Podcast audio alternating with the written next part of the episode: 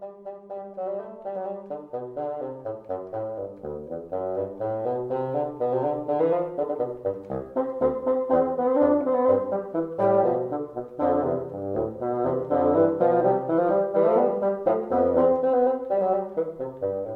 back. May was a hectic month for us at the Paul Revere House, and we haven't released an episode in a few weeks.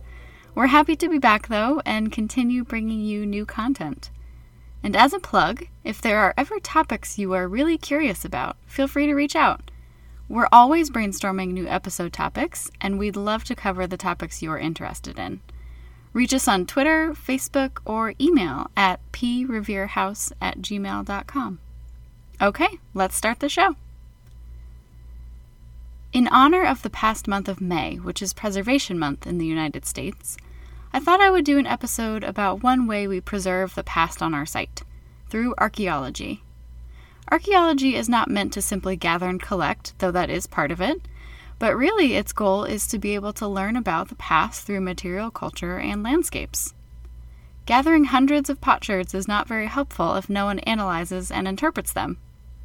And so, what archaeology has transpired at the Paul Revere House?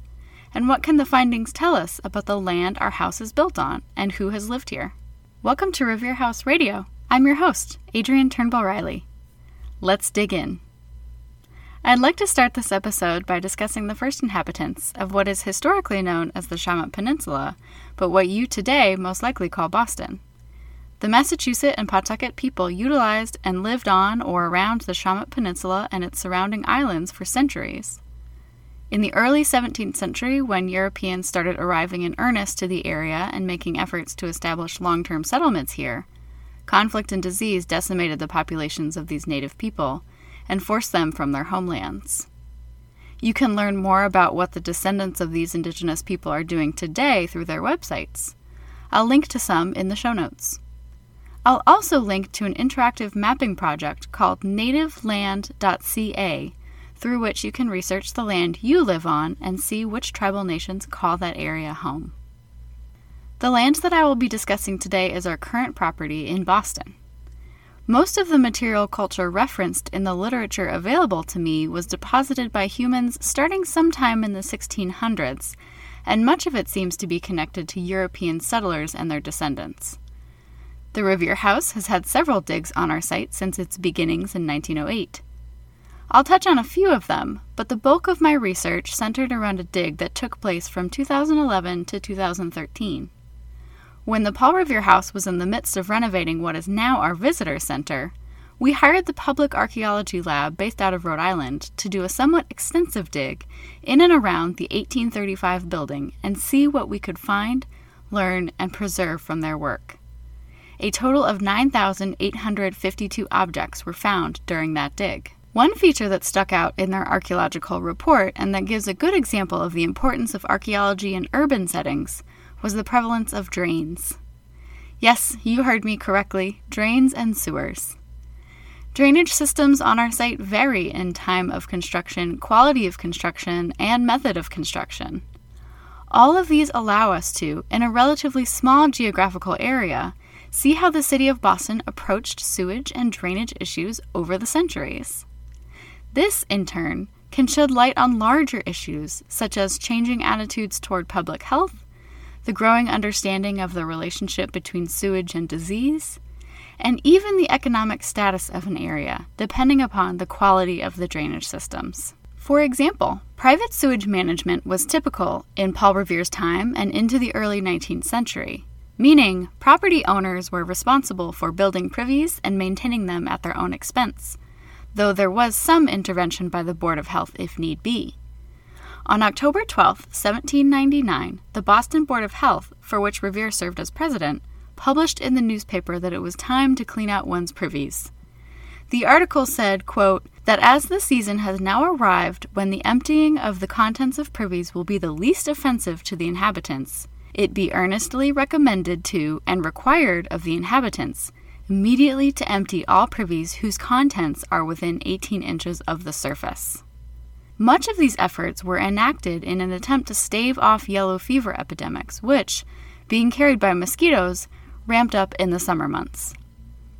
Earlier that year, on April 2, 1799, the Board of Health published a declaration of all their cleaning efforts in advance of the hot summer days.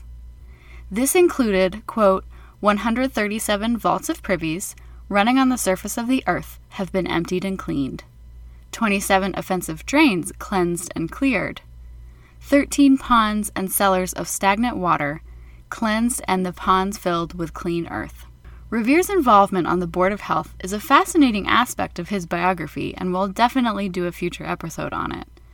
Until then, I recommend reading our blog post from Nina Rodwin, published on April 9, 2020, which I'll link to in the show notes. In 1835, Boston started allowing private sewage pipes to be connected into the public lines, which meant homeowners could theoretically flush their sewage from their privies into the larger municipal system, thereby ending the practice of cleaning out one's privies when it was full. In fact, on our site, we see brick catch and drain systems that suggest our visitor center at Lathrop Place was added into this system.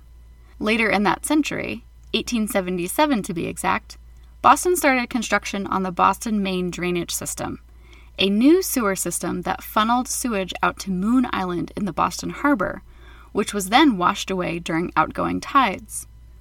While good for public health in general, we can see from features on our site that some property owners were slow to adopt a newer, better system. We have evidence of two barrel privies that were filled in quite late and were located alarmingly close to a water cistern, which continued to threaten local drinking water. I understand this is a lot of talk about sewage and drainage. But I think it's a good example of how archaeology can illuminate many other areas of public and private life, allowing us to better understand topics like public health, urban planning, and municipal politics. From objects located within these structures, too, we can draw conclusions about the people who lived on our site. Starting with expensive, imported ceramics in the 1600s, we know the people who lived in the Revere House, the Howard family and then the Knox family, were quite wealthy. We know that both Robert Howard, his son in law, and later Andrew Knox were all involved in international seafaring or merchant endeavors.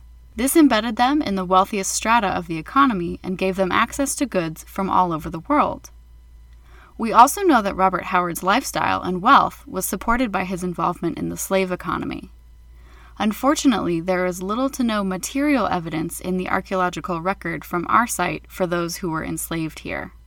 The information we have about Samuel, one man we know lived in the Howard household, is from limited written records. Later in the 18th century, we can see the types of objects changing, and this indicates that the socioeconomic status of the residents was changing as well. The Reveres owned this property from 1770 to 1800, and the ceramics from that time period tend toward the more plain and simple rather than the opulent ceramics from the 1600s. Going into the early 19th century and into the time after our visitor center was built in 1835, the objects change still. We start to see things that we may recognize more readily, such as a glass pomade jar, perfume bottles, pipes, pieces of slate tablets and pencils, and bone button making equipment. Together, these objects tell a story, a story that started hundreds of years ago and continues today as people live, work, build, and produce material culture on this land.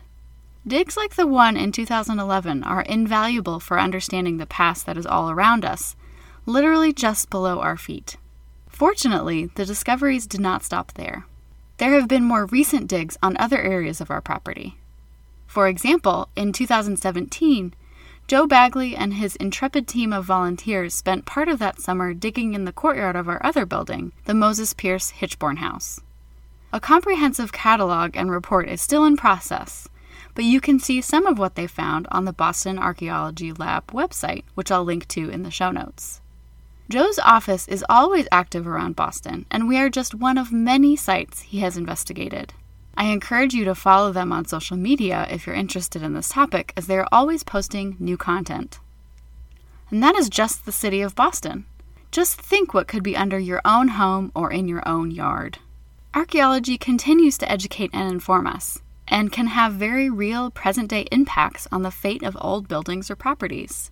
Many municipalities use archaeological findings to determine the historic and preservation value of buildings that may not look like much on the outside but have outstanding and important histories. I hope you will be inspired to learn a little bit more about the history and archaeological record of your own area. And I hope you've enjoyed learning a little bit about what is beneath our property. As we move into the summer, stay tuned for updates regarding operating hours, days, and protocols as those are changing rapidly. The most up to date information can be found on our Twitter and Facebook pages, as well as our website. This has been Revere House Radio, and as always, thanks for listening.